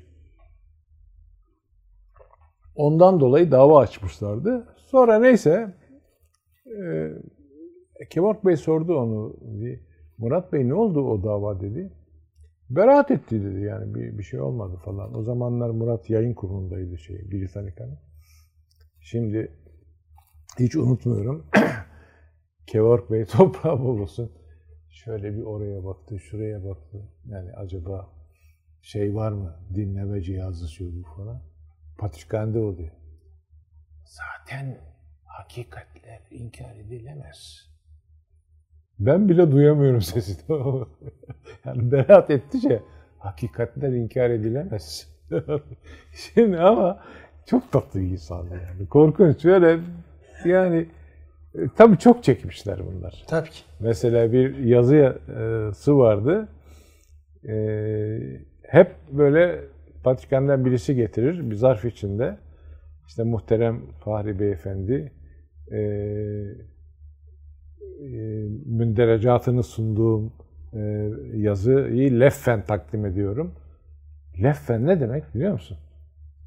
Sarılıymış mesela. O zaman kullanılan deyim. Yani me- mektuba, zarfa yazıyı koymuş. Bir de takdim yazısı var ama yazı gene leffen. Sarılı olarak çünkü hep eskiden beratlar şeyler hep tabii, böyle mühürlüyor, şeyli, tabii buraya da şeyini vurur. Yuvarlak şey halinde. Ulan günlerce baktım leffen demek o. Ama o çok hoş. O mektupları saklıyorum hala. yani şimdi diyor ki işte kendisine anlatıyor. Kayseri'di bunlar. Kayseri'den babası tüccar bilmem ne. Ondan sonra işte e, babam anlatıyordu diyor. Sonra bir gün e, gelmişler, babasını götürmüşler falan. Ondan sonra alttaki cümle şu. Kendisinden bugüne kadar bir haber anlamadı. Ama diyor iki sene sonra diyor e, annem diyor bir rüya görmüş. O rüyada e, onu amcamla beraber görmüş. Çok iyi olduğunu söylemişti. yani böyle bir şey kendi dünyasında. E almışlar götürmüşler tamam. Ama şey çok güzel. Kendisinden bugüne kadar bir haber anlamadı diyor. Nazik bir şekilde ifade ediyor. çok tatlıydı. Yani o insanları tabii tanıdık. Çok çok önemli benim için. Robert Anheger vardı mesela. Onu tanıdım. O da çok hoş bir insandı. Ee, o da biliyorsun e, Tietze ile beraber geliyorlar Türkiye'ye. Andreas Tietze, bu dilci. Ha. Ondan sonra işte bir süre vatandaşlıktan atıyorlar bunları. Alman vatandaşlığından. Ondan sonra burada Haymatlos olarak yaşıyor Robert. Ee, şeyin e, kız kardeşiyle evliyor. E, evleniyor Sabahattin Eyüboğlu'nun. Hmm. Mualla Eyüboğlu. Mualla Eyüboğlu e, haremi şeyden restore eden mimar. İlk Türk mimarlardan birisi yani. o da mesela çok tatlı bir adamdı. Robert Anheger. Ee, Galata'da evleri vardı. Her gün oradan yani haftada bir çıkar, köprüyü geçer, iletişime gelirdi. İşte hep sohbet, eski şeyler. Anlatırdı bize. Ondan sonra bir gün de bana dedi sen bizim o Tötonya'ya bomba attın değil mi? Bunların Alman Kültür Merkezi var. Şeyde Şişhane şey yüksek kaldırımda. Yüksek kaldırımda. Teutonia diye o Alman şeyi. Oraya bir zamanlar bomba atmış bizim solcu arkadaş. Sen attın diyor bana. Siz atmadınız tabii. Yok canım neydi var. Ama muhtemelen Ama kim atsa tatlı. sizden biliyorlar. Çok tatlı Temsilci olarak. işte. Enteresan adamlardı bunlar ya. İşte bu bunlar yani benim yayıncılık hayatımda çok çok titiz bir adamdı. Mesela Robert'in bir şeyini söyleyeyim size. Yani bunlar giderek daha e, hani daha doğru yayıncılık yapmak için böyle şeylere tanık olmak lazım. Mesela ben tarih toplumunda e, Mostar Köprüsü'nü bombaladı Hırvatlar, yıkıldı. Ondan sonra bunun da bir tarihinde bakmıştım. Edebiyat Fakültesi bir gene Almancayı basmış galiba bilmiyorum. Bu Anheger'in 55-56 yılında Mostar Köprüsü ile ilgili bir yazısı var. Yani Evliya Çelebi'den alıntılar var, şey var. Yani nasıl yapıldığını falan neyi anlatıyor. dedim ki Robert bunu basalım dedim. Nasıl basacaksın dedi. Bunu kim çevirecek dedi. Dedim ya ben buluruz yani sen e, bir Almanca bilen, çok iyi bilen birisi var. Bir tek ona güveniyor. Peki o çevirsin diyor. Ama alıntılar var orada. Evliya Çelebi'den mesela. Yani 7-8 alıntı var. Böyle çok şey, geniş de bir yazı. 14-15 sayfa falan. E diye benim bunları görmem lazım diyor tekrar. Ya yapmışsın diyor. Yok olmaz diyor. E dedik peki Süleymaniye'de var bir nüsha. E, oraya git ya da birini gönderelim. Ne ettiysek olmadı. Yapmadı herif. Ulan bombalanmış Ocak'ta Ocak mı öyle bir şeydi. Biz de Mart'ta yazıyı basacağız ki yani işte Şubat ya da Mart. Yani hani Mostar, Mostar'la ilgili bir şey. Çok değerli bir yazı. Hangi sayı bilmiyorum. Neyse. Peki ne yapalım dedim.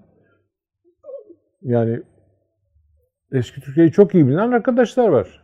Bizim Yücel var bir tane. Yücel Demirel. Bilirsin. Yücel'i gönderelim dedim kütüphaneye. Orada bak. O nüse olmaz dedi.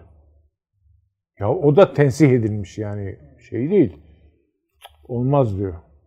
Ben diyor onu Viyana'daki şeyden, nüshadan yaptım diyor. E tamam aynı değil mi? Yani diyor benimle dalga mı geçiyorsun diyor. Hiç iki tensih birbirine benzer mi diyor. Allah Allah. Ben de bilmiyorum abi cahilim. Nereden bileceğim? Peki ne yapacağız Robert dedim. Onu dedi Titse'ye söyleyelim. Titse gitsin oradan kontrol etsin. Viyana'daki şey bibliotekten. Bak düşünebiliyor musun abi? Kalktık Titse'yi aradık Viyana'da. O sırada da bibliotek söyler kapanmış mı? Bir ay tatil bilmem ne falan diye. Tamam mı? İş kaldı ama bu yok illa o yapacak. Ya dedim şuradan yaptıralım 5 dakika kontrol ettirelim. Bitsin gitsin bu iş. İnat. Tam Alman inadı böyle. Yok dedi. İlla o yapacak ve o, o onu görecek o. Neyse Tisse bunu yaptı. O da abi 90 yaşında adam. Her gün bisikletle bibliotek nasyonele gidip çalışıyor. O arada da bir ay, iki ay kapanmış tadilat var diye. Neyse sonuçta yaptı gönderdi. Baktı tamam bunun içi rahat oldu. Abi oldu Eylül. Ama bastık yazıyı. Ama işte bu insanlar böyle. Yani yani ne diyor ya diyorum ki aynı şey diyorum. Hani o tensihlerin ne kadar farklı olduğunu sen bilmez misin dedi bana. Bunu bana diyen bir Alman abi. Düşün. Ben de sözde bunları bilen birisiyim. İşte nerede? İşte o zaman bilime saygı duyuyorsun. Kalıcı olan da o oluyor zaten. O titizlikle inşa edilen. Tabii, tabii, tabii. İşte bunları öğrenmek yani benim yayıncılık hayatındaki çok önemli şeylerden biri oldu. İşte şimdi burada e, yani biraz hem bir yandan heyecanlanıyorum, bir yandan da eskiye bakıyorum. Mesela Sedat Hakkı, e, ne bileyim Mustafa Cezar bunlar ne yapmış, ne etmiş falan. Ve dönemde çok iyi işler yapılmış. İnşallah bakalım burada da yapacağız artık. İnşallah. Biraz da şeyi detaylandırmanızı isteyeceğim ben. Ee, siz e, işte iletişimde zaten çok önemli görevler aldınız orada e, önemli bir yayın evi. E, ama daha sonra akademik yayıncılığa geçiyorsunuz. İşte Sabancı var, Bilgi var. Evet, Şu an evet, Mimar Sinan'dasınız. O ikisi arasındaki fark tam olarak Ya şimdi ben zaten e, yayıncılıkta daha çok böyle sosyal bilimleri falan hedeflemiştim. İşte biraz da İstanbul üzerine, biraz da tarih falan böyle e, teklif gelince şeyden e, Sabancı'dan yani o zaman da aram limoniydi. Biraz ayrılmıştım. ipleri de koparmıştım zaten. Artık onlara girmiyorum. Bunlar başka şeyler ama e, iletişimi bırakmaya karar verdim. Ve oraya geçtik. Tabii orada çok farklı bir şeyle karşılaşıyorsun. Yani e, bir de Türkiye'de bir akademik dünya var ama yayın denen bir şey yok. Var baktığın zaman hepsi yapıyor ama aynı yapta kalıyorsun, gidiyorsun işte bugün sayım var, bilmem kapalıyız, yok bilmem ne, dışarıda bulamıyorsun. Mesela gençliğimizde biz hep e, lise değil de üniversitedeyken siyasal bilgilere Ankara'ya giderdik. Orada böyle e, alt katta bir ufak dükkan gibi böyle satış yeri var. Her zaman kapalı abi. Sayımdayız. Öğlen tatili bilmem ne falan. Başka yerde de bulamazsın o kitapları. O zaman işte kafama şu dank etti. Yani biraz da oturdum baktım. Yani bu University Press'ler nasıl çalışıyor? Bu Harvard, e, Cambridge, Oxford bilmem ne falan. Yani o bu Anglo-Sakson yayıncılığı nasıl yapılıyor üniversitelerde? Onları biraz buraya e, şey etmeye çalıştım ve becerdik yani. Çünkü bilgide çok şey oldu. Yani ha Sabancı'da da bunu yapmak istedim. Ama Sabancı'da biraz çok fazla bürokrasi vardı.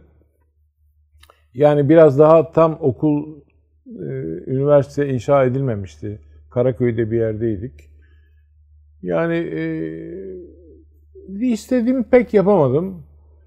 Bunlar da bir süre sonra böyle biraz çekindiler bazı şeylerden galiba. En sonunda e, işte biz yeni baştan örgütleneceğiz. Seninle çalışamayacağız dediler. E dedim beni siz çağırdınız. Ben kendi isteğimle buraya gelmedim. Ondan sonra işte arkadaşlar geldi bilgiden. Onlar ısrar ettiler. Orada başladık ama bilgide çok rahattım. yani kafamda geçen her şeyi yapabildim orada. Yani e, bir defa çok önemli bir iki üç şey koymuştum yani kendi kafamda. Bir defa bu yayın evi, bir yayın evi bağımsız olmalı. Yani bir üniversite içinde olsa bile bağımsız olacak. İkincisi eleştirel olacak. Mutlaka ve mutlaka. İşte o eleştirel, özgür, e, bağımsız bir anlayışı e, yerleştirmezsen o zaman yapamazsın. Yani mutlaka işte bunun görüşü yok, onun bilmem nesi. Ha farklı görüşleri de basacaksın tabii. O da ayrı mesele. Ama orada da mutlaka eleştirel bir hava olacak. Eleştirel bir şeyin olacak. Yani onu kör topal yapabildim. Yani 680 başlıklı bir koca bir şey doğdu ortaya. E 680 kitap bastık abi.